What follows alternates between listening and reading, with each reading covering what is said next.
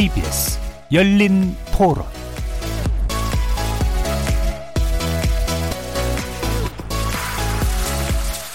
안녕하십니까. KBS 열린 토론 정준입니다. 1대5냐, 1대1이냐. 입법 기능이 완전히 정지해버린 국회를 정상화하기 위한 정치적 해법으로서 타당한 대화 형식은 과연 무엇일까요? 오늘도 청와대는 거듭 대통령과 5당 대표의 회동을 제안했지만 한국당 황교안 대표는 계속 1대1 만남을 요구하고 있는데요. 이쯤 되면 대화의 시작보다 중요한 게 있는 게 아니냐는 의구심도 들 법합니다. 다른 한편 대화의 수단이 되어야 될 말이 오히려 혐오와 갈등의 진원, 진원지가 되고 있습니다. 자유한국당 나경원 원내대표는 구구 성향 사이트에서 만들어낸 용어죠. 입에 담기조차 민망한 말을 써서 대통령 지지자들을 비하하기도 했습니다. 대체 어디서부터 잘못된 걸까요? 대화가 그리고 말이 제값을 갖는 정치는 어떻게 가능할까요? 정치의 재구성에서 진단해 봅니다. KBS 열린 토론은 여러분과 함께 만듭니다. 문자로 참여하실 분은 9730으로 의견 남겨주세요. 단문은 50원, 장문은 100원의 정보 이용료가 붙습니다. KBS 모바일 콩 그리고 트위터 계정 KBS 오픈을 통해서도 무료로 참여하실 수 있습니다. 청취자 여러분이 KBS 여러분 열린 토론의 주인공입니다. 청취자 여러분의 날카로운 의견과 뜨거운 참여 기다리겠습니다. KBS 열린 토론 지금부터 출발하겠습니다.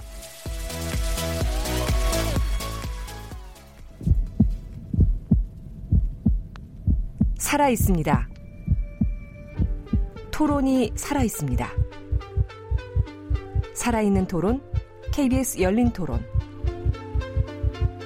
토론은 라디오가 진짜입니다. 진짜 토론, KBS 열린 토론.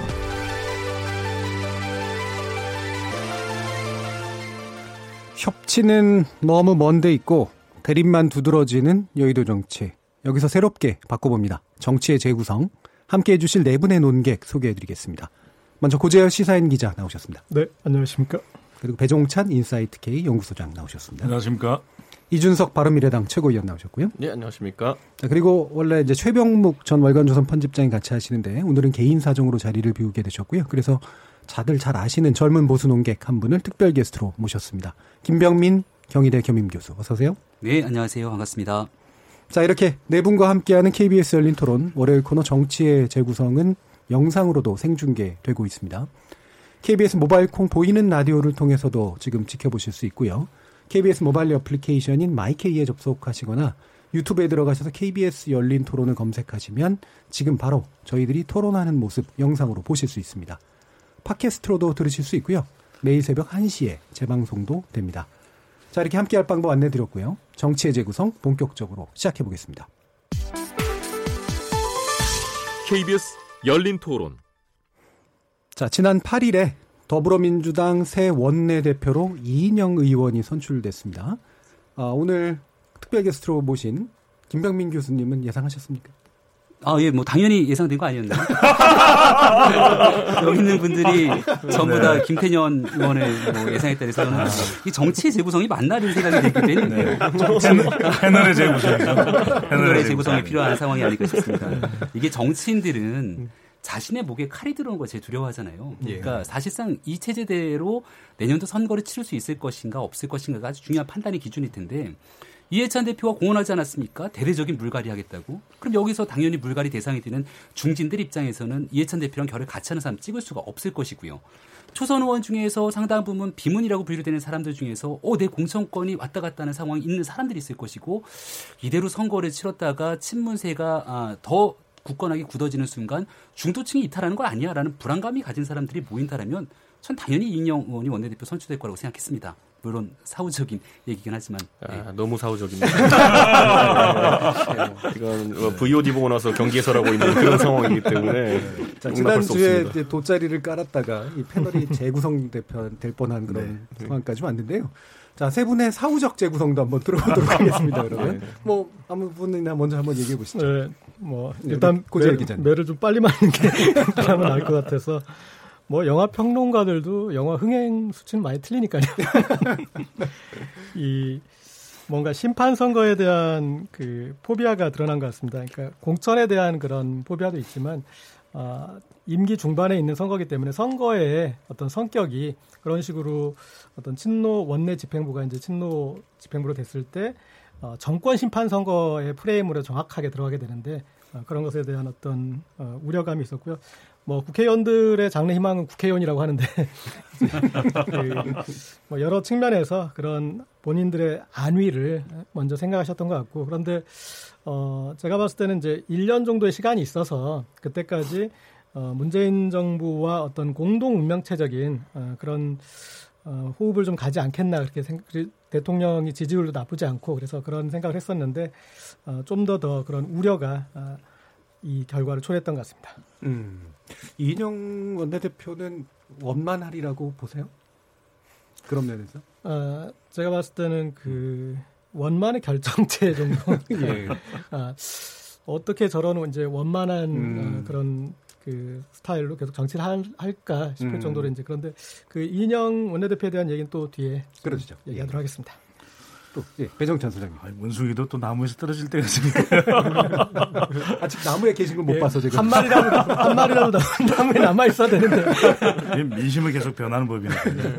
근데 지지율을 보면 그럴 만한 또 속 사정은 있었다. 그래서 일종의 꺼둔 마이크 현상 아니겠느냐. 우리가 꺼둔 마이크. 듣지는 못했지만 당 내에서는 굉장히 복잡한 그런 심리가 작동이 됐다라고 보여지는데 첫 번째로는 총선 이몽 앞서 김영민 박사께서도 지적을 해주셨는데 총선에 대한 생각이 달랐다고 봐요. 또 하나는 특히 중요한 거점 지역이 수도권이거든요. 그런데 바로 이 8일날 이인영 의원이 원내대표가 되는 시점까지 포함한 여론조사 결과인데 리얼미터가 YTN 의뢰를 받아서 지난 7일부터 10일까지 실시한 어, 전국 조사이고요. 2020명 무선 전화 면접의 유무선 RD 자동응답 조사했고 표본오차 95% 신뢰 수준 플러스 마이너스 2.2% 포인트 응답률 6.8% 자세한 사항은 중앙선거인조사 심의위원회 홈페이지에서 확인 가능하실 텐데 이 조사는 물론 좀 추이를 살펴봐야 됩니다.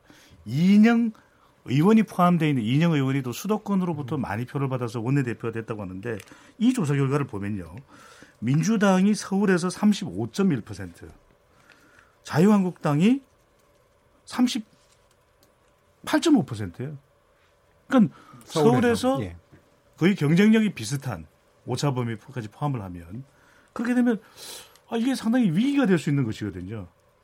더불어민주당으로서는 그렇다면 적어도 수도권의 이 지역구를 두고 있는 의원들의 마음을 움직였을 것이다. 또 하나는 이제 저는 중도층의 변화인데 중도층도 보면은 불과 지난해까지만 해도 중도층은 더불어민주당이 견고한 경쟁력을 가지고 있었는데 이번 조사 결과를 보면 이념적으로 중도 성향에서 더불어민주당이 35.7%, 자유한국당이 33.9%별 차이가 없는 것이거든요.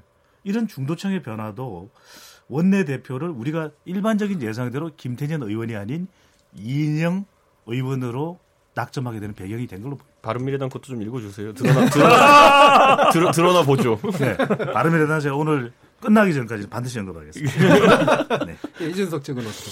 예, 근데 뭐 다른 게 아니라 그 제가 봤을 때는 지난번에도 저희가 해석을 할 때 해설을 할 때 뭐라고 했냐면 선거에 대해 가지고 결국 큰 틀에서는 대통령과 함께하는 것이 좋다고 보느냐, 그러니까 대통령 정책 기조나 이런 거 함께하는 것이 좋다고 보느냐, 아니면 그 반대를 보느냐로 많이 판단할 것이다 그랬는데 저런 이제 그 전까지 드러난 여론조사 지표들을 봤을 때, 침 음. 2주년차 조사들 이런 걸 봤을 때 박근혜 정부 때와 비교해가지고 고지지율이기 때문에 같이 가려는 경향성이 좀 있을 것이다라는 생각을 했어요. 네. 저는 의외로 그럼에도 불구하고 아까 배 소장님 언급하신 수도권 선거에 대한 부담이라는 게 표출된 것은 우리가 이제 경기 선행 지수라는 게 있잖아요, 보면은. 그러니까 선행 지수라는 것은 뭐 지금 잠깐 안 좋아도 곧 올라갈 것이라고 생각하면 많은 사람들이 경기에 대해서 이제 긍정적인 평가를 하는 것인데 그 선행 지수표로서 지금 이제 기능을 어느 정도 하지 않냐 이번 원내대표 선거가 지금의 기조를 그대로 유지하고 이제 청와대가 어쨌든 주도권을 잡는 상황 속에서는 지지율도 당선 가능성도 조금씩 하강할 가능성이 있다는 것을 의원들이 상정하고 투표한 것이 아니냐.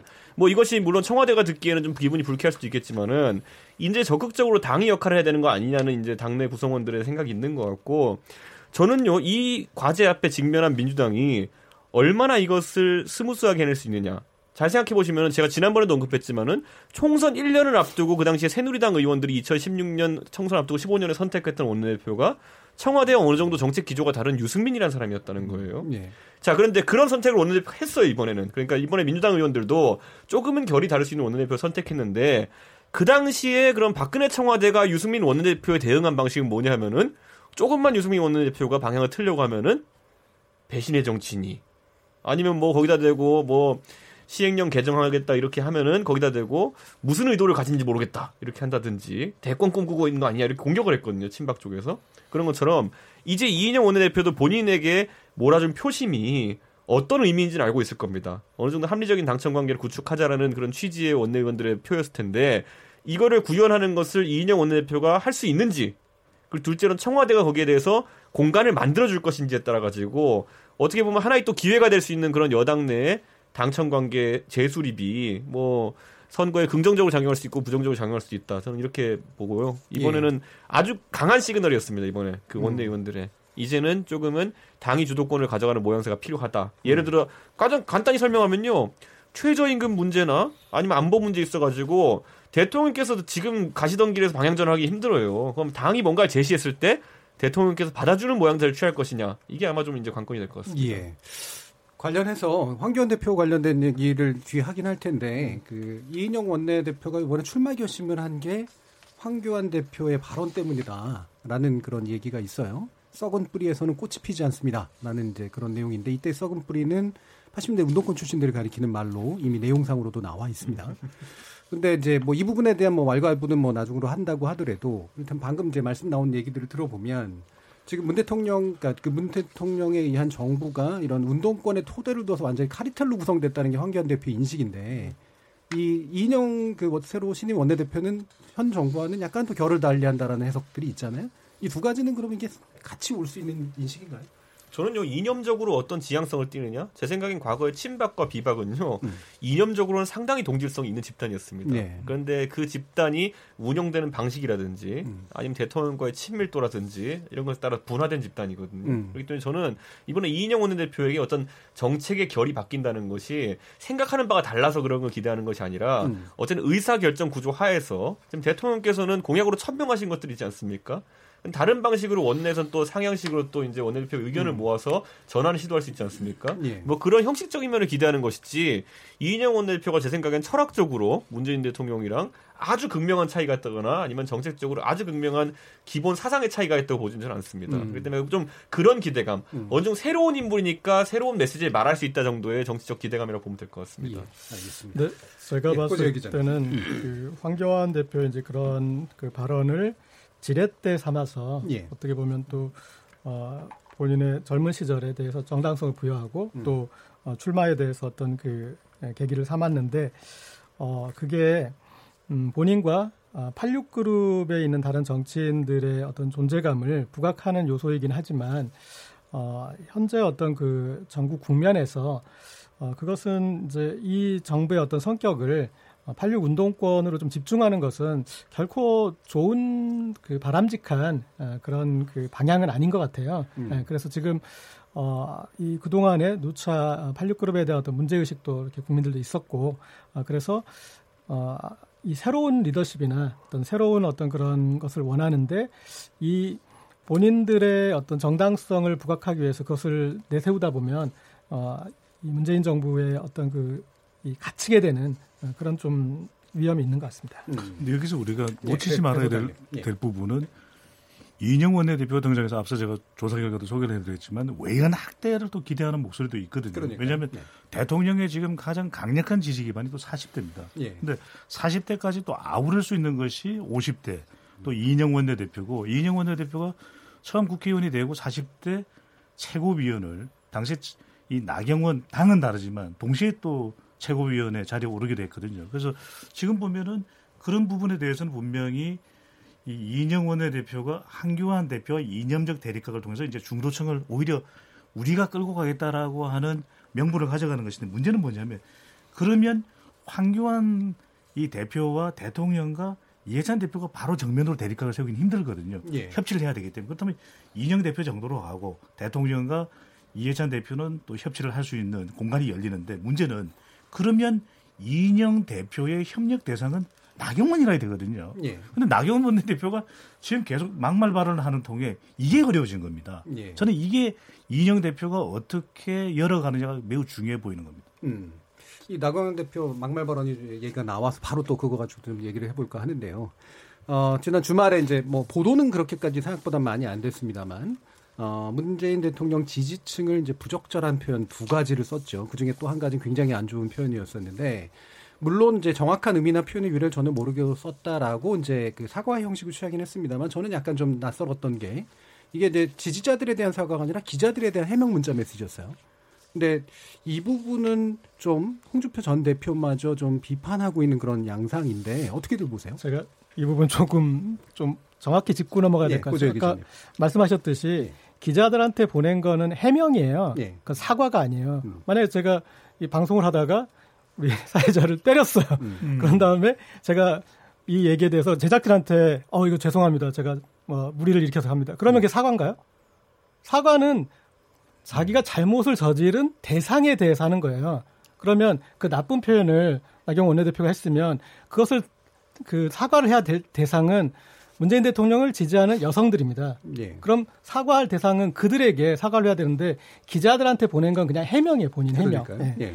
그리고 또 이 사과에 아, 제가 표현을 한번 읽어볼게요. 그 기자들한테 보, 보낸 이 문자를 보면 정확한 의미와 표현의 구체적 유래를 전혀 모르고 특정 단어를 썼다. 결코 세부적인 그 뜻을 의미하기 위한 의도로 쓴 것이 아님을 분명히 말씀드린다. 이제 어떤 본인의 해명인데 어, 그 의미를 몰랐더라도 의도는 있습니다. 뭐냐면 비판하기 위해서 쓴 말이잖아요. 예. 예. 그러면 사과를 한다면 그래서 본인이 그렇게 이제 비판하려고 한 것에 대해서까지 사과를 해야지. 이런, 이런 표현은 뭐냐면 아, 내가 당신들 행위 잘못했다고 생각하는데 거기에 표현 수위가 조금 오버했던 것이라면 미안해. 이 정도인 거잖아요. 예. 예. 그리고 아, 이 사과에 대해서 어, 정재승 교수님이 쓴 쿨하게 사과라는 그 음. 책이 있는데 거기에 이제 네. 우리한테 이 사과를 하려면 어떻게 해야 되는지 이제 표본이 있어요. 제가 간단히 언급해 드리면 자신의 잘못을 인정하고 피해자의 상처와 분노에 공감하며 진심 어린 사과를 하고 구체적인 행동 계획과 사후 처리를 약속하는 것 이것이 이제 사과의 정석인데 예. 보면은 어 자신의 잘못에 대해서 나경원 원내대표는 그 단어 의미를 몰랐다는 것으로 한정하고 있잖아요. 네. 네, 그 단어를 쓴 것이 잘못인데 그 다음에 피해자에 대한 그 언급이 없고 그렇다라는 것은 그 피해자의 상처와 분노에 대한 공감이 없다는 것이고요. 그리고 어, 이 진심 어린 사과가 아니라고 볼 수밖에 없는 것은 잘못이 발생한 원인에 대해 설명이 없어요. 네. 이거 그냥 일베에서 보고 썼는, 써서 잘못 썼는지 그러니까 이유가 없고 그리고 앞으로 어떻게 책임지겠다라는 어떤 그런 내용도 어, 없고 음. 이제 원내대표로서의 어떤 상당히 무리한 발언을 했는데 그래서 어, 제가 봤을 때는 아직 사과를 하지 않은 것으로 봐야 맞, 을것 음. 같습니다. 음, 예. 그러니까 이 예. 얘기가 나왔던 교수님. 게 이제 현장 유세 과정이었고 예. KBS의 송현정 기자와 이 대통령과의 대담 과정 속에서 KBS 기자에 대한 굉장히 좀 음, 입에 담기 힘든 그런 내용들이 비판들이 많지 않았습니까? 여기에 대해서 이런 것들에 대한 현상을 아마 나경원 원내대표 비판하고자 함이 아니었는가라는 생각이 드는데요. 일단 단어의 사용과 선택에 대해서는 잘못됐다는 거에 대해서 부인하지 않을 사람이 없을 것 같다라는 생각이 예. 듭니다. 아, 저도 그 단어를 듣고 사실 처음 듣는 단어여서 그 단어의 의미를 찾아보고 놀랐습니다. 그러니까 나경원 원, 어, 원내대표 같은 경우도 여기에 대해서 본인 스스로가 그런 단어를 모른 채 의미를 모르고 사용했다. 그리고 거기에 대한 잘못을 시인하고 넘어갔던 측면이라고 보는데요. 오늘 더불어민주당 여성 의원들이 쭉 나와서 나경원 의원에 대한 아, 굉장히 강렬한 질타 그리고 여기에 대해서 원내대표 사퇴 등을 요구하더라고요. 그러니까 결국은 정치적인 의미의 쟁점으로 더 정쟁화돼가는 과정이 아닌가라는 생각이 드는데 사실 우리 대한민국의 정치권의 역사 속에서 발언의 수위를 가지고 이렇게 국민에게 상처를 준 전례들이 굉장히 많습니다. 예. 조금 전에 사과 얘기를 하셨으니까 제가 최근에만 들어도 가장 이 말로서 국민에게 상처를 줬던 정치인을 꼽으라면 더불어민주당의 이해찬 대표를 꼽을 수 있을 텐데요. 여성과 관련해서는 동남아 여성들을 대상으로 한국 남성들이 선호한다라는 이야기를 끄집어내서 상당한 비판에 직면한 바가 있었고요. 또 장애인 비하 발언을 통해서 어, 여의도에 무슨 어, 이런 좀 진짜 입에 담기 힘든 언어를 통해서 아, 상처를 줬음에도 불구하고 여기에 대해서 당시의 정치권에서는 제대로 된 비판과 논쟁 없이 넘어갔던 적이 있습니다. 나경원 원내대표의 발언에 대한 어, 단어의 사용이 굉장히 잘못됐다면 거기에 대한 꾸짖음, 비판으로 이야기를 하고 나경원 대표 사과를 했다면 그 부분에 대해서는 결국 유권자와 국민들의 심판과 평가가 있을 것인데 이것들을 하나의 단어를 끄집어서 잡았다는 것으로 정쟁으로 이끌어가는 것은 저는 좀 당시 못하다라는 생각이 들기 때문에 어느 정도 선에서 각자가 서로를 좀 돌아볼 필요가 있겠다라는 말씀을 좀 드리고 싶습니다. 저는 이거 뭐 열거하자 그러면 사실 서로 이제 뭐 뭐 던지게 하는 게 될 수 있겠지만은 저는 가장 최근에 놀라웠던 거는 그 모 외신 기자가 무슨 발언하니까 민주당이 이거는 아주 정제된 당 공신 농평으로 검은 머리 외국인이라는 표현을 썼어요. 근데 이게 사실 어 한국계 외국인에 대한 굉장한 비하 발언인 것도 맞고요. 그 당시에 사과도 제대로 안 했죠. 그때도 보면은 예, 해명은 있었죠. 해명을 했는데 사과는 하지 않았고 제대로 그 이후에도 보면은 정동영 민주평화당 대표께서 또 무슨 표현을 쓰셨냐면은 이것도 일베에 준하는 어떤 인터넷 커뮤니티에서 나온 말이죠. 토착 외구라는 단어를 써가지고 나경원 원내대표는 토착 외구다라고 이런 식으로 이렇게 이야기했어요. 근데 사실 저는 이제 토착 외구라는 이야기 안에는 보면은 뭐 친일 행위, 친일 반민족 행위를 했다는 의미까지 포함되어 있는 것일 텐데 저는 뭐 이번에 나경원 원내대표가 쓴뭐 성매매에 비유하는 그 단어 자체 굉장히 잘못된 것이라 생각하고 근데 그보다 제 생각엔 친일 반민족 행위자라는 비판도 결코 가벼운 비판이 아닌데 왜 정치권에서 이런 식의 그 상호 비방에 극단적인 낙인 찍기를 시도하고 있는가 저는 우선 그거에 대해 가지고 좀 반성을 좀 해야 되지 않을까 저는 앞으로 안 그러겠습니다. 이야기를 넓히기 전에 예, 나경원 원내대표의 좁혀서 좀 볼 필요가 있을 것 같아요. 예. 그 장애투쟁이 이제 원내대표도 나섰는데 저는 지지율이 약이고 독이다. 지지율이 계속 상승하고 있기 때문에 예. 이 지지율에 취할 수가 있는 것이거든요. 근데 자칫 잘못하면 이것이 정말 독자적인 경쟁력이 있는 지지율인지 근본적인 탄탄한 이 다져진 지지율인지는 돌이켜 볼 필요가 있는 것이거든요. 이 상당 부분의 최근 자유한국당의 지지율 상승이 문재인 대통령의 정책 불만에 대한 반사이익은 아닌지를 돌아볼 필요가 있다. 그렇다면 어, 쿨하게 사과 아니가 사과가라가 아니라 핫하게 판단해야 된다. 왜냐하면 어떤 것이 총선과 또 대선 때 자유한국당이 또 국민들로부터 더 많은 지지를 받을 수 있는 전략이야. 이걸 판단해 볼 필요가 있는데 지금 이 발언들을 보면 목적 달성하고 이 파장은 조절하는 그런 모습으로 비칠 수가 있는 것이거든요. 왜냐하면은 다른 표현으로 얼마든지 소기의 목적을 달성을 할 수가 있는데 굳이 강한 표현을 왜 썼을까? 물론 대통령의 대담에 대해서 이 원내대표로서의 소회 또 공격적 언사 그건 이해가 됩니다. 근데 이건 문재인 대통령을 공격하고 보수층 결집은 이해가 되는데 이렇게까지 강한 표현을 쓰지 않는다 하더라도 이 지지층도 결집할 수 있는데 마치 이 모습은 황교안 대표하고 경쟁하는 모습으로 또 비치는 것이거든요. 왜냐하면은 누가 지금 자유한국당 지지율 상승에 더 많은 역할을 하고 있나? 누구 덕분에 지지율이 오르고 있냐? 이렇게 되면 이 보수 간판 주자가 누구냐 대결하는 양상. 지금 보면 황교안 대표도 민생 대투쟁에서 아주 강한 발언을 내놓고 있거든요. 그리고 또 더 강한 이미지를 만들려고 하고 자칫 이것이 누가 누구 덕분에 지금 지지율이 상승하고 있냐 이런 경쟁이라면 저는, 저는 오히려 당에 돌아가는 이 효과는 부메랑이 될 수 있다, 후폭풍이 될 수 있다도 염두에 둘 필요가 있겠죠. 지금 배종찬 소장님께 좁혀서 얘기하셨는데 예. 저도 좁혀서 또 이제 한 가지만 지적을 드리면 아 아, 그리고 저는 그동안 최근에 막말 가운데 문제가 된 것은 5.18 아, 유족이나 예, 그다음에 세월호 관련 유족에 대한 그런 망언을 더 크게 생각했는데 두 분은 좀 다르게 보시는 측면이 있었던 것 같은데 자 우리가 검은머리 외국인이나 토착 외구나 이런 표현은 어, 강자에 대한 어떤 풍자에서 나온 맥락이에요. 그러니까 그게 이제 옳고 그르고를 좀 떠나서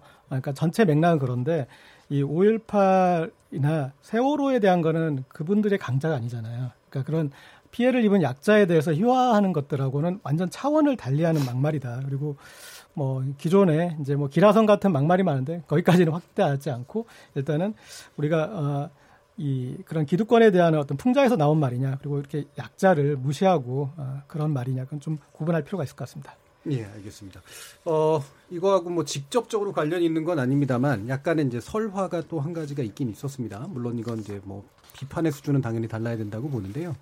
어, 이인영 원내대표가 이제 신임되고 나서 이제 김수현 청와대 정책실장하고 이제 얘기 나누는 과정에서 아까 이제 꺼진 마이크 이제 이야기가 나왔었는데 거기서 이제 나누던 밀담 같은 것이 이제 어, 실제로는 들려버려서 예, 얘기가 아, 퍼지고 있는 이제 그런 상황인데 그 중에 하나가 이제 관료들에 대한 불만 같은 게 좀 있었어요. 자, 이 부분 어떻게들 보고 계신가요? 저는 이 부분을 2년간 문재인 대통령, 문정부의 이 평가와 관련이 있다고 봅니다. 예. 그러니까 김수현 청와대 정책실장이거든요. 저는 바로 이것이 두 사람 간의 꺼둔 마이크의 대화였지만 이것이야말로 고해성사고 또 허심탄회다. 예. 솔직한 이야기를 한 것이죠. 일각에서 이야기되는 대로 이것이 마치 이 공무원 조직을 또 탓하는 그런 것으로 들린다고 하지만 조금 저는 다른 견해로 보는 것이 국민들도 끊임없이 이야기하는 가장 중요한 개혁은 공공개혁이거든요. 저도 대통령의 지주를 구성하는 세 가지입니다. 북한 경제 공약을 이야기할 때 공약 중에서 가장 중요한 건 공공개혁입니다. 공무원 조직이 움직이지를 않아요. 아무리 뭔가 개혁을 하려고 해도 이제 그 표현을 하는 데 있어서 끄둔 마이크에서 그 중요한 이야기를 했다는 것은 어떻게 볼지는 좀 저는 각각의 해석이 다를 수 있다고 봅니다만은 이 2년간의 평가를 보면은 대북 정책도 이제는 긍부정이 거의 비슷해졌고 그건 물론 뭐 대통령의 역할, 대통령에 대한 평가도 되겠지만 나머지 부분들을 보면요. 이 정부가 뭔가 특별한 개혁이 됐다라고 평가되지 않고 있습니다. 그렇다면 그 부분에는 분명히 경제 같은 경우에는 대외 여건의 영향도 있겠지만 국내적으로 할 수 있는 계획들이 상당히 많았거든요. 공무원 조직이 공공 조직이 잘 움직이지 않았다. 그래서 저는 오히려 이 이야기를 이 의도하지 않았지만 공개됨으로써 정말 남은 3년 기간 많은 기간이 남았거든요.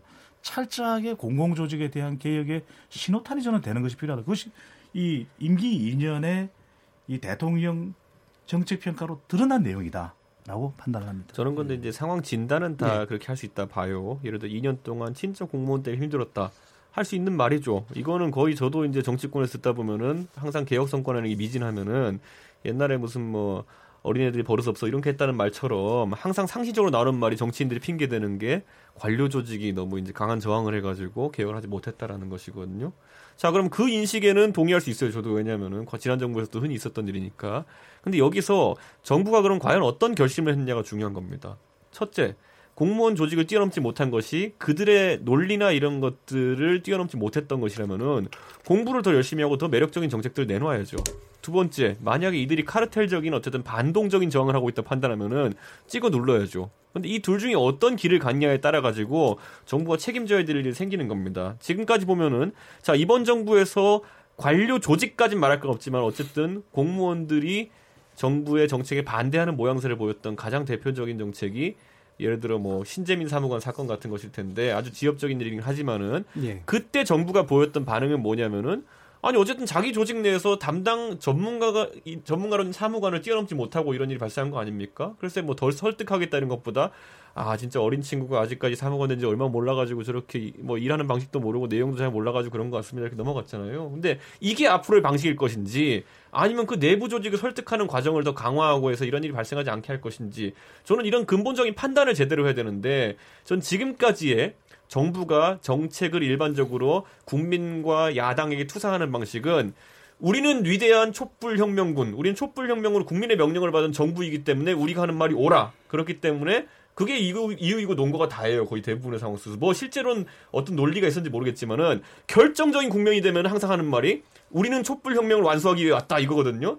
근데 이 방식이 이제 더 이상 안 통한다는 것을 알고 좀 더 치밀하게 야당과 대화하고 그리고 공무원 조직과 대화해서 그들을 꺾어 넘길 만한 치밀한 정책들을 만들었으면 하는 게 바람입니다. 근데 지금 약간 우려되는 것은 아까 김수현 실장과 그 인영 원내대표 인식하에서 또다시 아 또다시 한 번이 촛불 혁명군의 힘으로 이걸 밀어보자 이렇게 가는 순간 저는 굉장한 저항에 부딪힐 것이다 이렇게 생각합니다. 예, 김백민 교수님. 이 대화가 나왔던 게 이제 당정청 회의였고 여기서 인영 원내대표와 어, 김수현 정책실장 간의 대화에서는 어, 버스 파업에 관한 이야기가 사실 나오거든요.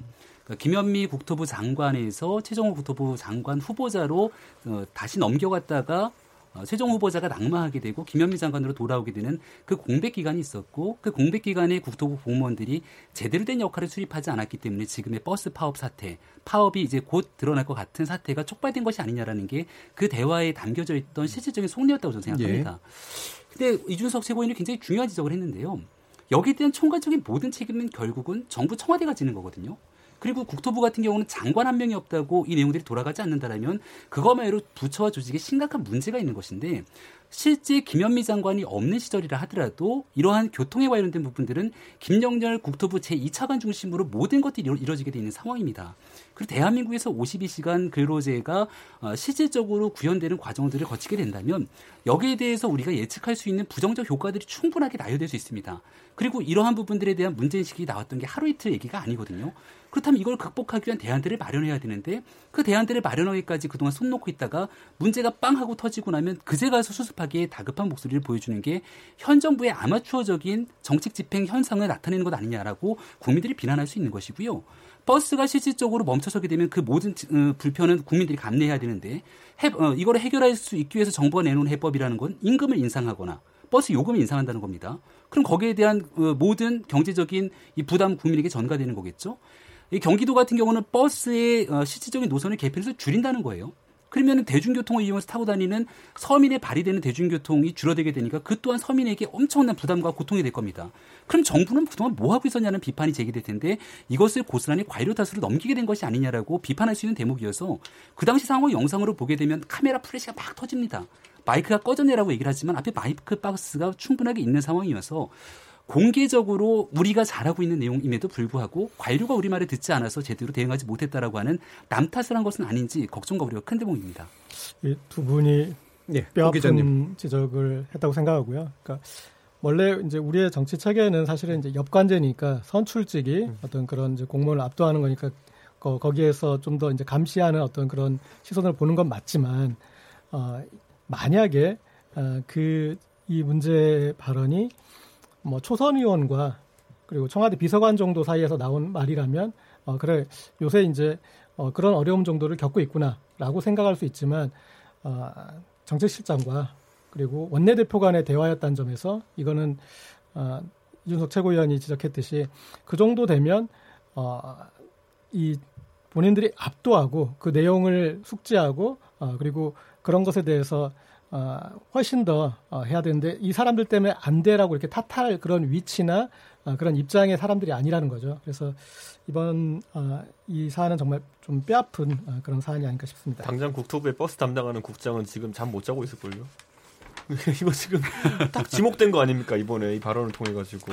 근데 저는 이건 조금 우리가 냉정하게 볼 필요는 있는 것 같아요. 왜냐하면은 이 상황이 연출된 것에 대한 비판과 근본적으로 지금 여러 가지 공공개혁이 이루어지지 않고 있는 데의 문제를 과연 정부가 또 쉽게 해결할 수 있는 내용이냐면 꼭 그렇지만은 않다는 거예요. 왜냐하면 버스 파업과 관련된 문제도 서울의 버스 운영 체계, 또 인천의 체계, 경기 체계가 다 대, 다르거든요. 이게 마치 도깨비 방망이처럼 쉽게 해결할 수 있다면 음. 왜 해결을 안 하겠습니까? 현 정부도 건 아닐 거예요. 그러니까 제가 분석 의견을 드리는 것은 가장 중요한 것이 공공조직 개혁인데 그 부분에 대해서 더 능수능란하게 하지 못하는 부분은 지적받아 마땅하겠죠. 하지만 현 정부가 어떤 관련된 이야기를 하는 부분을 모두 다 지금 잘 못하고 있다. 이 정부가 왜 있다이냐라고 이렇게 몰아가는 것도 저는 해법은 아니라는 것이고 이 부분에 놓여 있는 가장 절실한 내용은 그만큼 어려워요. 개혁에 대한 저항이 이게 만만치 않은 것으로 나타나고 있거든요. 왜냐하면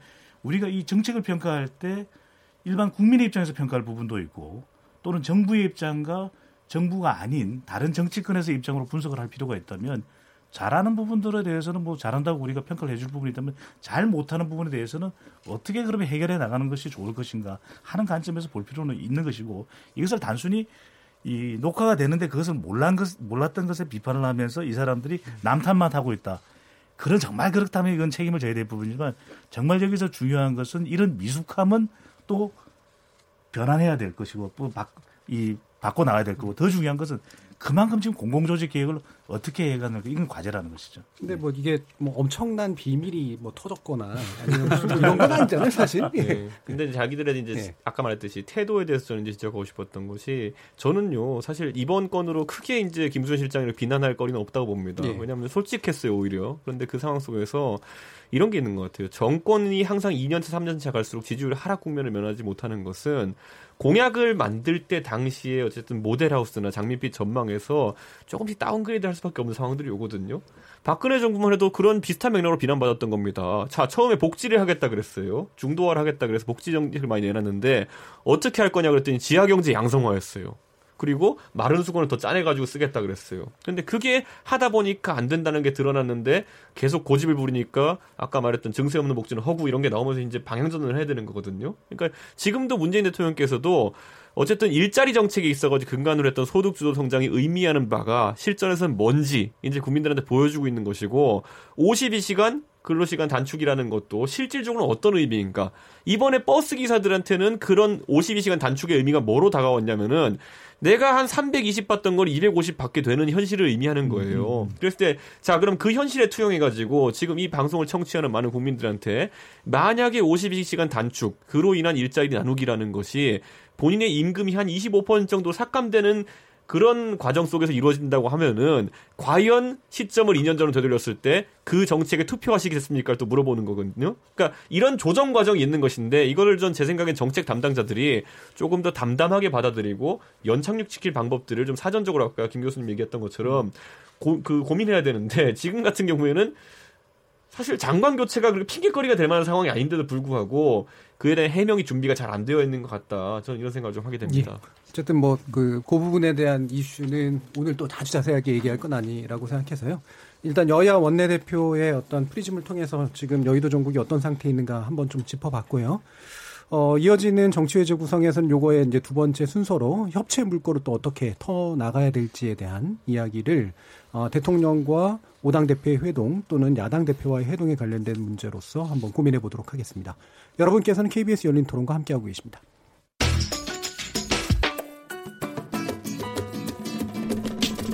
묻는다, 듣는다, 통한다. KBS 열린 토론. 듣고 계신 청취자 여러분, 감사드립니다. 들으면서 답답한 부분은 없으신가요? 궁금한 점은요? 그렇다면 함께 토론에 참여하시죠. 유료 문자 9730을 이용하시면 됩니다. 단문은 50원, 장문은 100원의 정보 이용료가 있습니다. 스마트폰 어플리케이션 KBS 모바일 콩을 통해서도 무료로 참여하실 수 있습니다. KBS 열린 토론은 언제나 열려 있습니다. 듣고 계신 KBS 열린 토론은 매일 밤 1시에 재방송됩니다. 자, 토론이 진행되는 동안 청취자 여러분들께서 여러 가지 의견들 보내주셨는데요. 한번 들어보겠습니다. 송아랑 문자캐스터. 안녕하십니까. 문자캐스터 송아랑입니다. 나경원 원내대표의 막말 논란에 대해 청취자 여러분이 보내주신 문자 소개해드리겠습니다.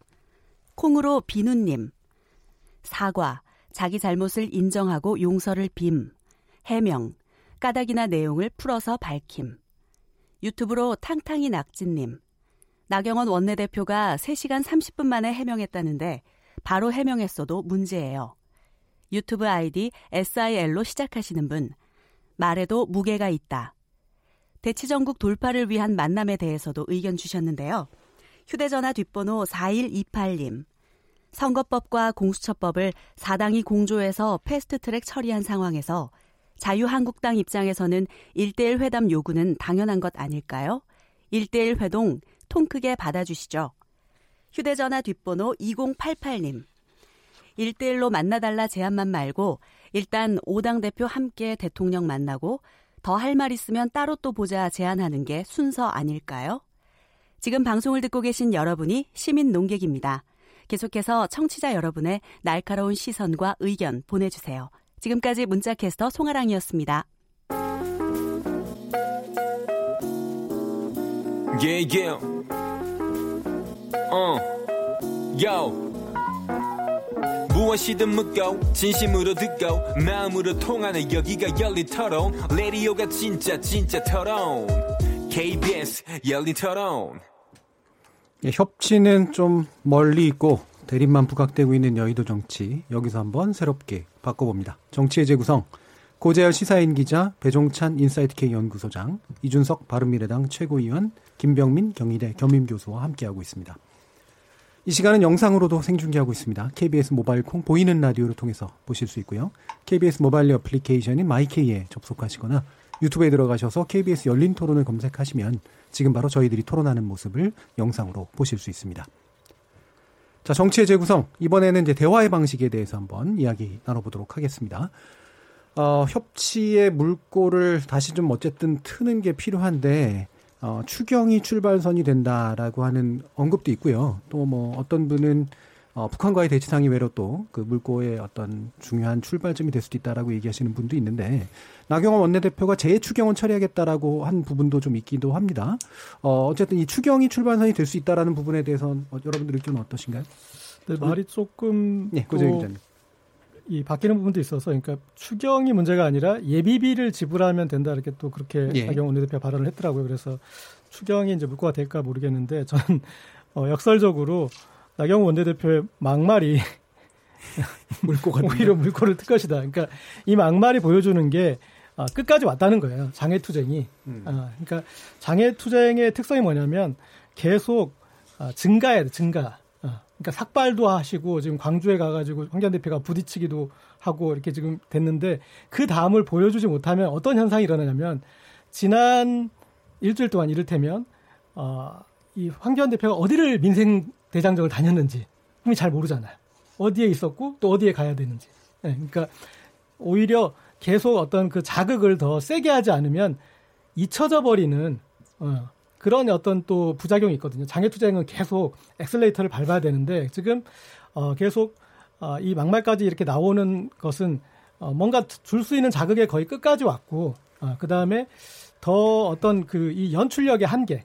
그러니까 장외투쟁일 때 그 어떻게 민생을 아, 자유한국당이 더 생각하느냐 이거를 어, 국민들이 느낄 수 있게 보여줘야 되는데 제가 봤을 때는 이 지금 이 지난 한 주 동안 뭐 그런 식의 어떤 그런 연출이 뭐 효과적인 게 없었던 것 같아요. 저는 그냥 어, 어딘가에 지금 다니고는 있다 그 정도밖에 안 되잖아요. 그러니까 이제 지금 이런 상황까지 왔기 때문에 그리고 아 저쪽에서도 counter partner도 어, 이인영 의원이라는 어, 그리고 좀 좀 더 더 대화를 하고자 하는 의지를 가진 어, 그런 데서 왔으니까 자이 정도 됐으면 그리고 대통령도 뭐 이게 예, 그냥 1대1이든 1대5든 뭐 만나자고는 하고 그러니까 전체적인 분위기로는 아, 이제 좀이 다시 물꼬를 트는 어떤 그 흐름으로는 갔다라고 볼 수 있을 것 같습니다. 자유한국당이 현재 민생 대장정이라고 하고 있는 이 상황 자체가 사실은 어떤 면에서 보면은 더 이상 나올 것이 많지 않기 때문에 물꼬가 생길 수밖에 없다라는 그런 의견이신 것 같은데 김병민 교수. 그러니까 한국당의 상황을 두 개로 좀 나눠봐야 되는데요. 네. 황교안 대표가 하고 있는 민생대장정에 나경원 원내대표를 비롯한 국회의원들이 전격적으로 동참하고 있는 건 아닙니다. 그러니까 예. 황교안 대표 중심으로 좀 two-track이라고 네, 얘기도 그렇죠. 하죠. 예. 황 대표는 실질적으로 원외 인사기 때문에 네. 지난번 패스트트랙 정국을 거치면서 국민들을 쭉 돌아보고 나니 선거법 문제에 대해서 여야가 합의를 거치지 않고서 이렇게 일방적으로 처리한 전례가 없는데 여기 대해서 무리하게 특히나 이 여야 사당 그리고 청와대까지 나서서 이 부분을 강행으로 끌고 갔다라는 게 한국당의 주장인데 예. 국민들이 생각보다 이 내용들 잘 모르고 있다라는 게 아마 어, 한국당 그리고 황교안 대표의 판단이었던 것 같아요. 음. 근데 그러니까 그게 왜 민생 대장정인가요? 그러니까 그러한 부분들과 더불어서 예. 결국은 어, 황교안 대표가 민생 대장정이라고 얘기를 끄집어냈던 두 가지 이유는 예. 가장 중요하고 시급한 상황을 통해서 패스트트랙에 태워야 되는 건데 음. 그것이 아니라 정부가 주장하고 있는 검경 수사권 조정이라고 하는 검찰 개혁 법안 하나 음. 그리고 선거법을 손학규 대표 같은 경우는 선거가고 밥이다 뭐 이렇게 어, 연동형 비례대표제가 실질적으로 굉장히 중요한 부분이라는 걸 강조하면서 두 가지를 패스트트랙에 올렸습니다만은 예. 황교안 대표와 자유한국당을 지지하고 있는 인사들 입장에서는 대한민국 경제가 이렇게 심각하고 위급한 상황에 처해져 있다라면 처리해야 될 수 있는 중요한 문제에도 불구하고 제1야당인 한국당을 배척한 상태로 국회를 공정 상태에 빠뜨렸던 게 지금 현재 있는 정부 여당과 청와대의 책임이라는 겁니다. 따라서 거기에 대한 비판과 민생을 통해서 이야기를 듣겠다라고 나갔던 것이고요. 예. 나경원 원내대표 입장에서는 언제든지 국회로 돌아올 수 있는 기회를 계속해서 보고 있는 상황이다라고 저는 예. 판단하는데 이인영 원내대표가 당선됨으로 인해서 저는 굉장히 좋은 물꼬가 트일 거라고 생각하고요. 예. 이인영 원내대표의 이 당선 이후에 굉장히 좀 울림 있는 말이 하나 있었는데요. 실제로 민생을 살릴 수 있다면 야당이 전국을 주도해도 좋다라는 그런 말 얘기를. 예. 이인영 원내대표가 쏟아냅니다. 예. 그러니까 도저히 현 정부가 받아낼 수 없는 부분들, 예를 들어서 대북 문제에 관한 것들을 가지고 처음부터 다시 생각하자라는 거로 여야가 협상을 이끌어간다면 답이 나오기는 어려울 텐데요. 국민의 먹고 사는 문제, 나경원 원내대표 같은 경우는 지난번 교섭단체 대표연설을 보니까 민생 부담 경감 3법을 당론으로 채택해서 추진하겠다는 얘기를 한 적이 있는데 예. 이런 측면에서 이인영 원내대표와 만나서 오로지 민생을 고리로 국회를 정상화시키자라고 얘기를 한다면 음. 저는 어느 정도 어, 테러에 대한 해법들은 충분히 모색할 수 있지 않을까 생각이 듭니다. 예. 추경이 출구 전략이 돼야 됩니다. 지금 국민들도 이제는 냉소적으로 여야 모두를 또 비판하게 될 수밖에 없거든요. 이렇게 되면 물론 어디 쪽에 더 책임이 있다라는 것은 또 서 있는 입장에 따라 다르긴 하겠지만 근데 지금 추경안 같은 경우에는 민생하고 직결되어 있습니다. 패스트 그렇, 예, 그렇긴 한데 그러니까 지난번에 나오신 네. 분들 보면 자유한국당 음. 쪽에서 추정은 절대 받을 수 없다 또 이런 식의 되게 강경한 원서도 썼단 말이에요. 그렇지만은 않을 예. 겁니다. 왜냐하면 민심이 이 부분에 대해서는 조금 서두르는 입장이에요. 왜냐하면은 예. 이 YTN의 의뢰를 받아서 리얼미터가 지난 3일 조사를 한 내용입니다. 음. 전국 504명 무슨 자료 면접 및 아, 조사 방식은 동일한 방식이고 앞서 예. 소개해드렸던 이 표본 오차는 95% 신뢰 수준 플러스 마이너스 4.4%포인트, 응답률 5.6%고 자세한 사항은 조사 기관의 홈페이지에서 확인 가능합니다. 정확하게 질문은 그렇게 합니다. 민생, 경제, 재난 예방, 지금 강원도 산불과 관련된 거죠. 예. 피해자 지원을 중심으로 한 추경 예산이 국회에 제출돼 있는데 어떻게 해결하면 좋겠냐. 또 자유한국당은 지금 반대 입장에 서 있다는 것까지 설명을 하고 있습니다. 현 추경안에 동의하는 정당들만 시급하게 처리하자. 음. 40.9%. 근데 이렇게 되면 또 패스트 트랙, 신속 안건 처리의 트라우마가 재발될 수 있거든요. 예. 그러다 보니 현 추경안을 여야 전체가 합의 처리해야 된다가 32.3%로 나와 있는데 이것이 왜 또 패스트 트랙의 트라우마를 연상시키냐면 더불어민주당에서는 무려 10명 중 8명에 가까운 76%가 빨리 신속하게 처리해버려라. 뭘 그까짓 걸 기다리냐. 이런 여론을 더불어민주당 지지자 지지층이죠. 예. 네, 자유한국당 지지층에서는 무슨 말이냐? 현 추경안을 여야 전체가 합의 처리해야지가 10명 중 6명 가까운 59.2%거든요. 근데 그게 그런데 추경 죄송한데 음. 그 추경안을 처리하는 것에 기본적으로 동의하는 목소리를 해석해야 되나요? 아니면 합의의 무게를 싣는 목소리를 해석해야 되나요? 그렇죠. 이게 이제 어떻게 예. 읽어, 읽어내느냐에 이제 우리가 또 추가적인 분석이 예. 필요한데 또 합의라는 것에 사실 반점이 찍혀져 있기는 해요. 예. 그러니까 예. 가급적 처리가 중요한데 왜냐하면 처리 처리 둘 다 신속하게 동의하는 정당들만 시급하게 처리 음. 또 여야 전체가 합의해서 처리. 근데 그러니까요. 합의가 되지 않는다면 여기에 대해서는 또 민심은 또 이 부정적인 평가가 내려질 예. 수 있는 거예요. 근데 무당층을 한번 봅니다. 무당층에서는 가급적이면 좀 합의해서 처리했으면 좋겠다. 음. 이게 좀 높게 나타나 있어요. 그러니까 예. 좀 정치적 갈등이 유발되지 않겠다면 하는 이 무당적 지지 정당이 없는 응답청 아니겠습니까? 의견이 있는 만큼 좀이 부분이 다분히 이제 고려돼야 된다는 것은 음. 추경 안에서만큼은 좀 합리적인 해결안을 만들어 달라. 마냥 자유한국당이라고 해서 기다릴 수만은 없는 것이죠. 음, 근데 그러니까, 저는 이제 추경이라고 해가지고 자유한국당이 이제 뭐 재추경이랑 경기 부양용 추경을 분리해라라고 예. 이야기하는데 그거 자체는 제가 봤을 때 크게 설득력은 없어요. 왜냐하면은 자유한국당이 2009년 금융위기 이후에 그러니까 본인들 집권하고 있을 때 추경 규모로 살펴보면은 2009년에는 거의 한 30조 가까이 했어요. 28조 이렇게 했고 네. 그 뒤로부터 한 10조 원씩은 했거든요. 그런데 그렇죠. 지금 이제 논란이 되고 있는 거는 6조에서 7조 원 정도 플러스 알파 정도 되는 양의 추경을 갖고 이야기하고 있는데 저는 그 정도라면 관행적으로라도 경기 부양용으로 인정되는 네. 수치이다.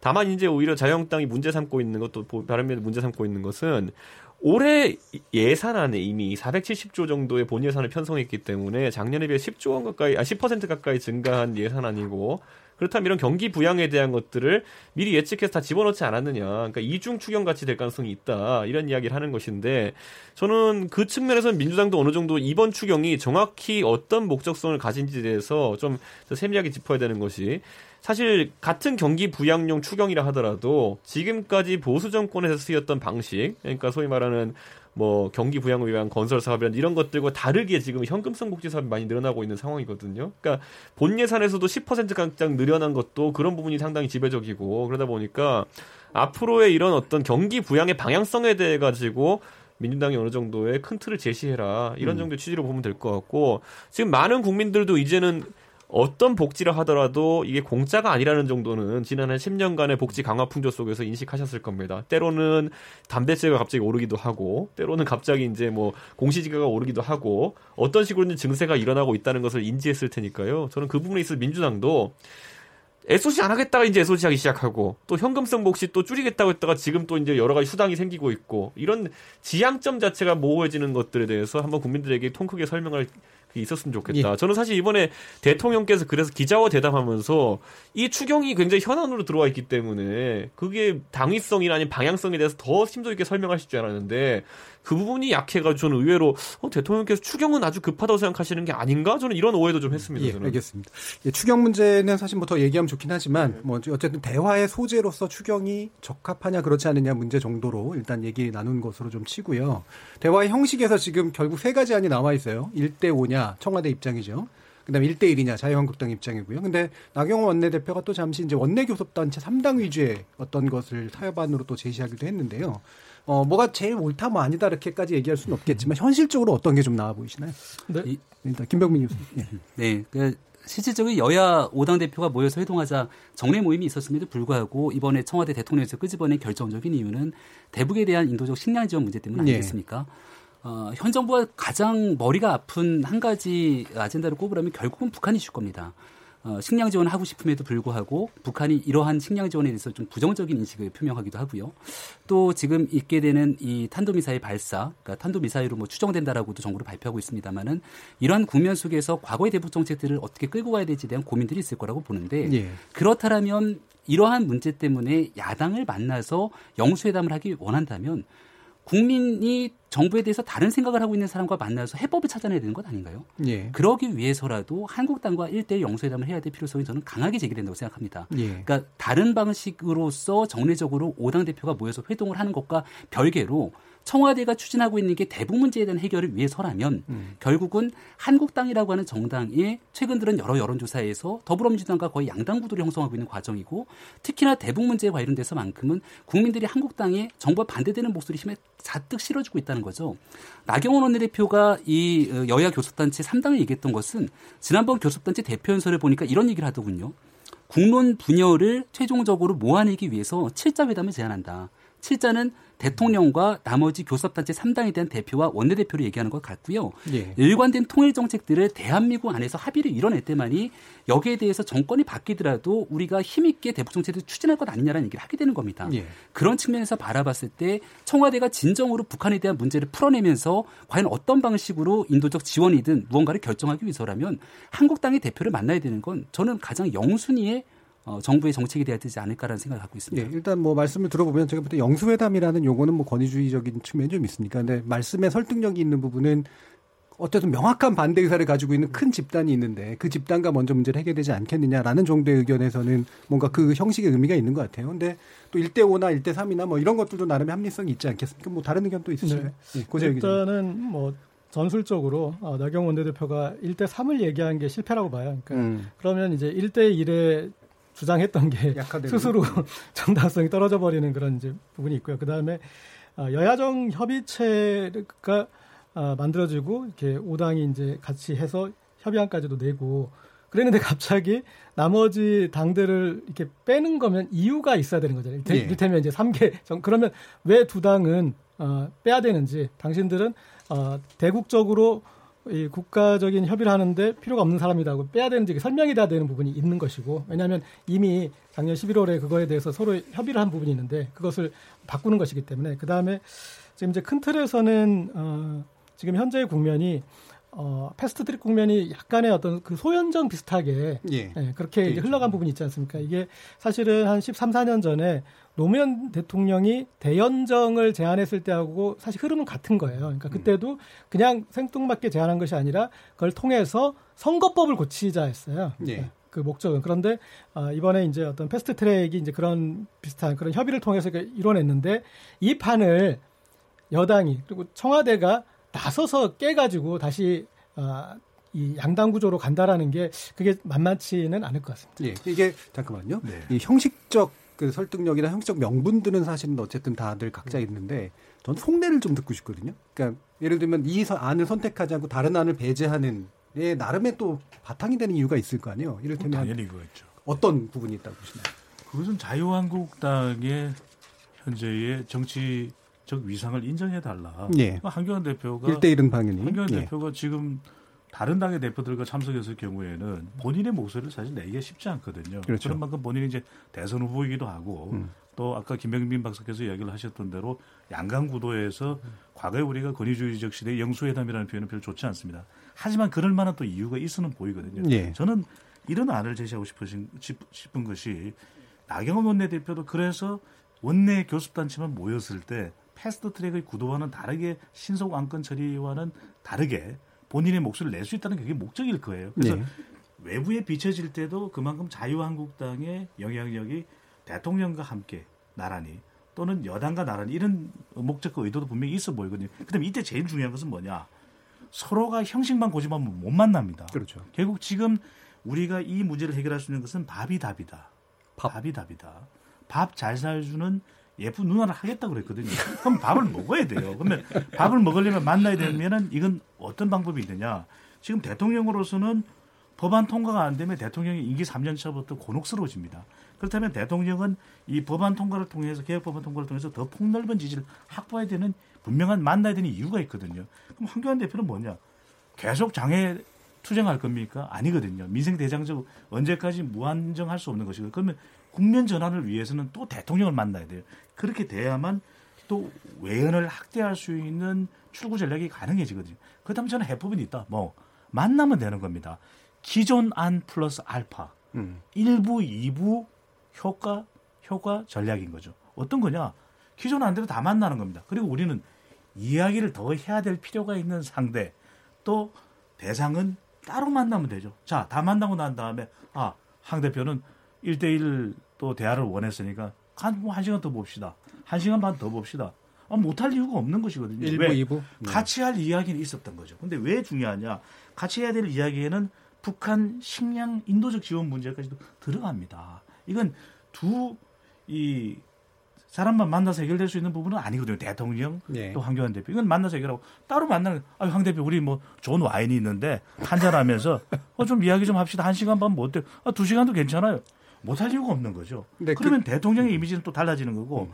교섭단체 만나고 난 다음에 아 요즘 뭐 나경원 원내대표 바쁘시는데 시간이 괜찮으세요? 그럼 한 시간 반 더 이야기하시죠. 못할 이유가 없는 거죠. 네. 저는 이 전략을 한다면 음. 서로가 윈윈할 수 있지 않겠냐는 생각도 해보는 거죠. 그게 네, 즉석에서만 이루어지는 게 아니라 어느 정도 시그널이 있어야 될 거 아니에요? 아, 시그널은 또, 네. 또 우리 열린 토론이 낳은 또 인물이 있지 않습니까? 강기, 강기정 정무수석이 그 역할을 해야죠. 네. 저는 근데 이게 네. 아까 배종찬 소장님 방금 언급한 네. 시나리오는 둘 다 10점 따는 시나리오예요.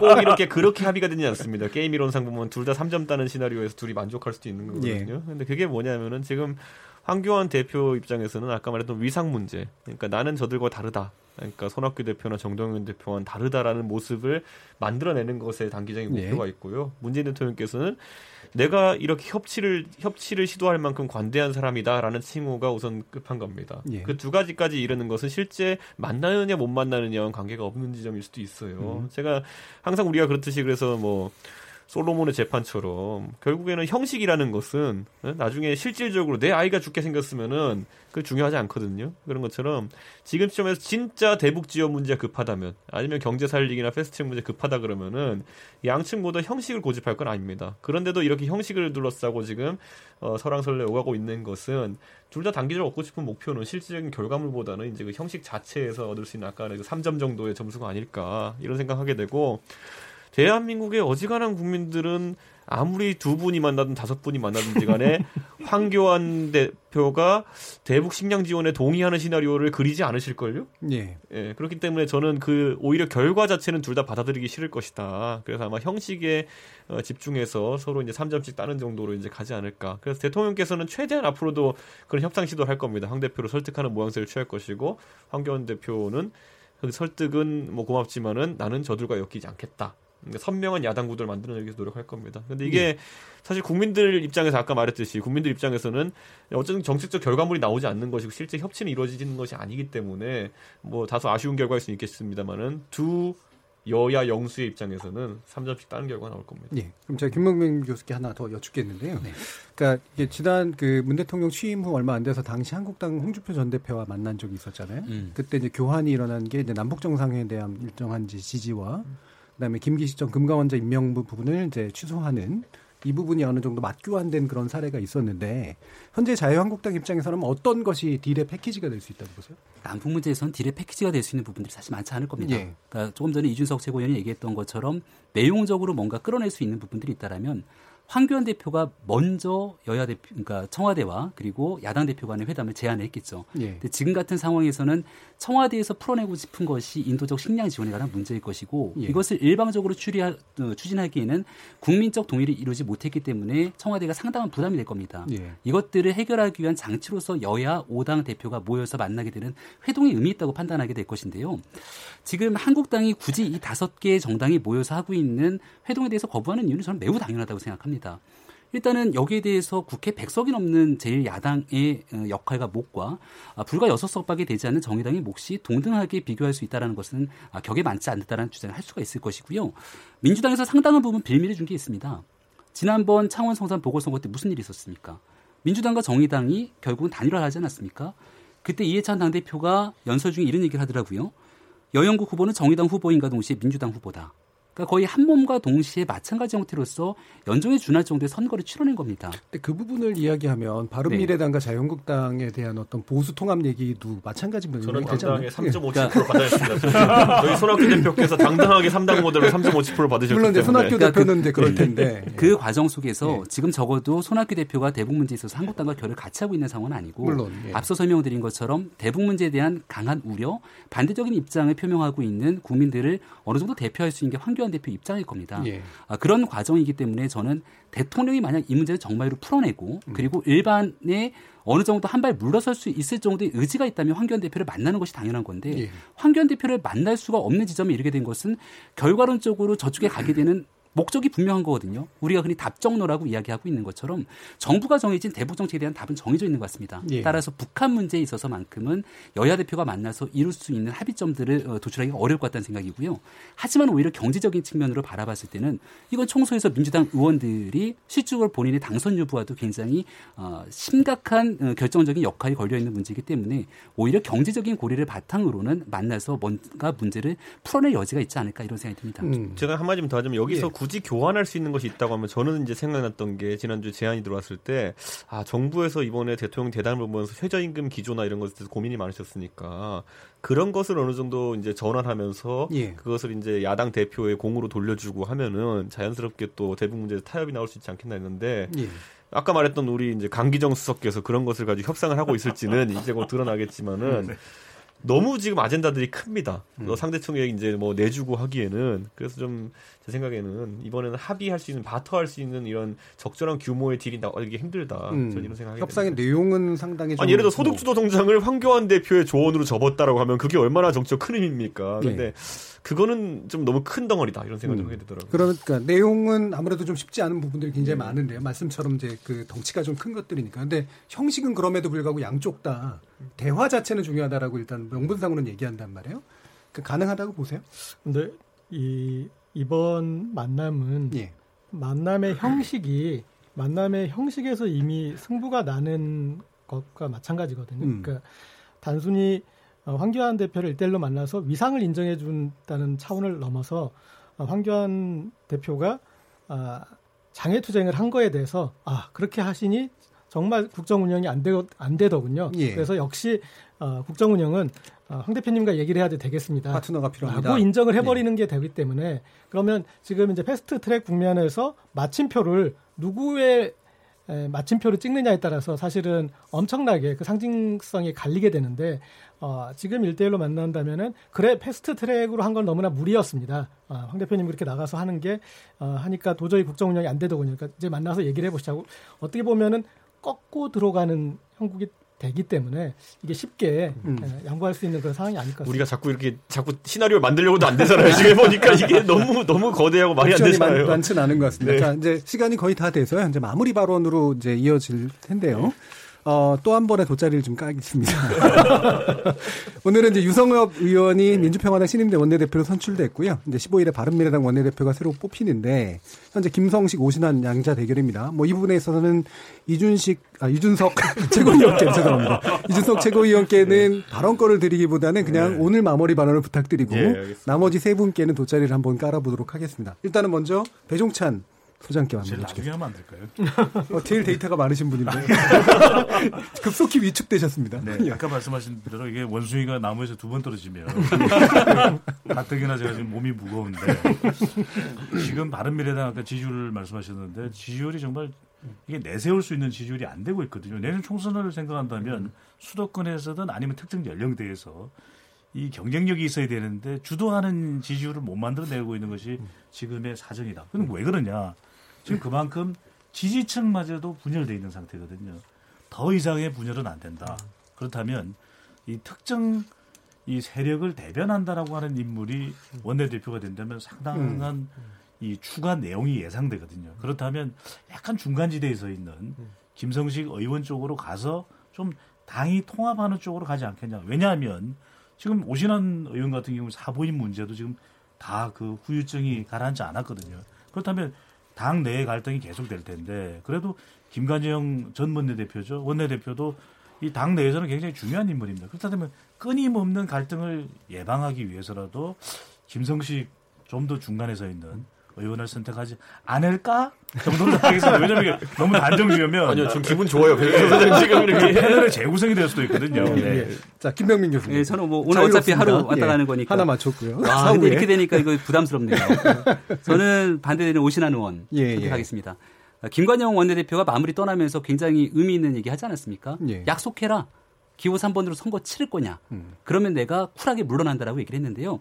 우리 이준석 최고위원 바로 옆에 있지만 지난번 보궐선거의 결과를 보고 작년도에 있는 지방선거 참패 결과를 보고 기호 3번으로 출마가 가능한가라고 생각하면 저는 그렇지는 않다고 판단하거든요.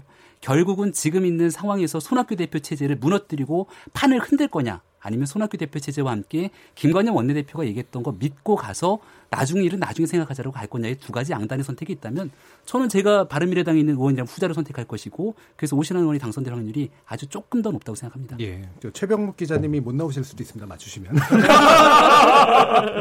자, 고재열 기자님. 예, 저는 어, 방송 기다리면서 이준석 최고위원 얘기를 좀 들어봤거든요. 예, 아까 찔러보시더라고요. 아, 그렇게 이제 쭉 들어본 다음에 아, 제가 내린 결론은 아, 이준석 최고위원이 그렇다면 희망적 사고를 하고 있는 거 아닐까. 음, 그래서 어, 이 최고위원은 이제 오신환 의원 쪽으로 좀 음, 예상을 하시던데 아, 그래서 저는 김성식 의원으로 강, 강제 커밍아웃 하는 기분입니다. 커밍아웃을 당했어요. 설명하시겠네요. 예, 네. 그래서 어, 이쪽으로 한번 가보겠습니다. 예, 알겠습니다. 어, 잠깐 다수 쪽이 이거 두 분이 틀리는 거 아니에요? 않으셔갖고 그러니까요. 그러니까 이게- 예. 고재혁 기자님도 굉장히 위축돼 계십니다. 자, 이준석 최고위원 자유롭게 발언하십니다. 근데요, 제가 그냥 굳이 저희 당내 상황을 말씀드리면요, 국민의당계냐 바른정당계냐 이런 식으로 분열된 건 아니고요. 사실 지금 분열돼 있는 구도는 손학규 대표 체제를 유지하느냐 마느냐를 음. 갖고 이제 부- 분열되어 있다 볼 거고요.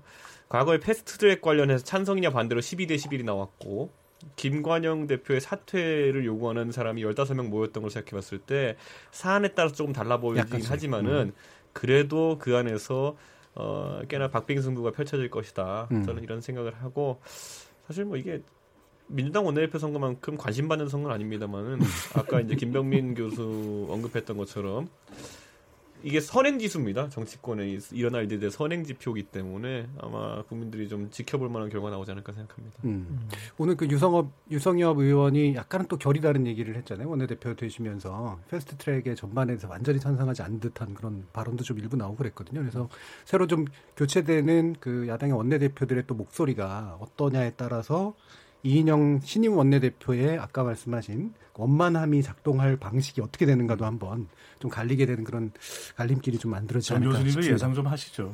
저는 우리 앵커기 때문에.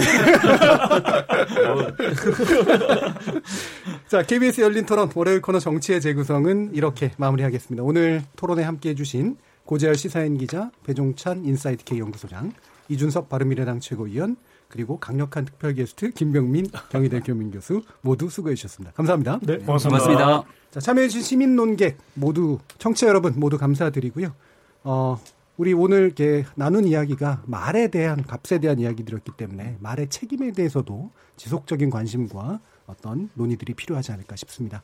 토론을 통해 우리 사회 합의의 길을 찾아나가는 열린 토론 앞으로도 청취자 여러분과 함께 열심히 노력해 보겠습니다. 저는 내일 저녁 7시 20분에 다시 찾아뵙겠습니다. 지금까지 KBS 열린 토론 정준이었습니다.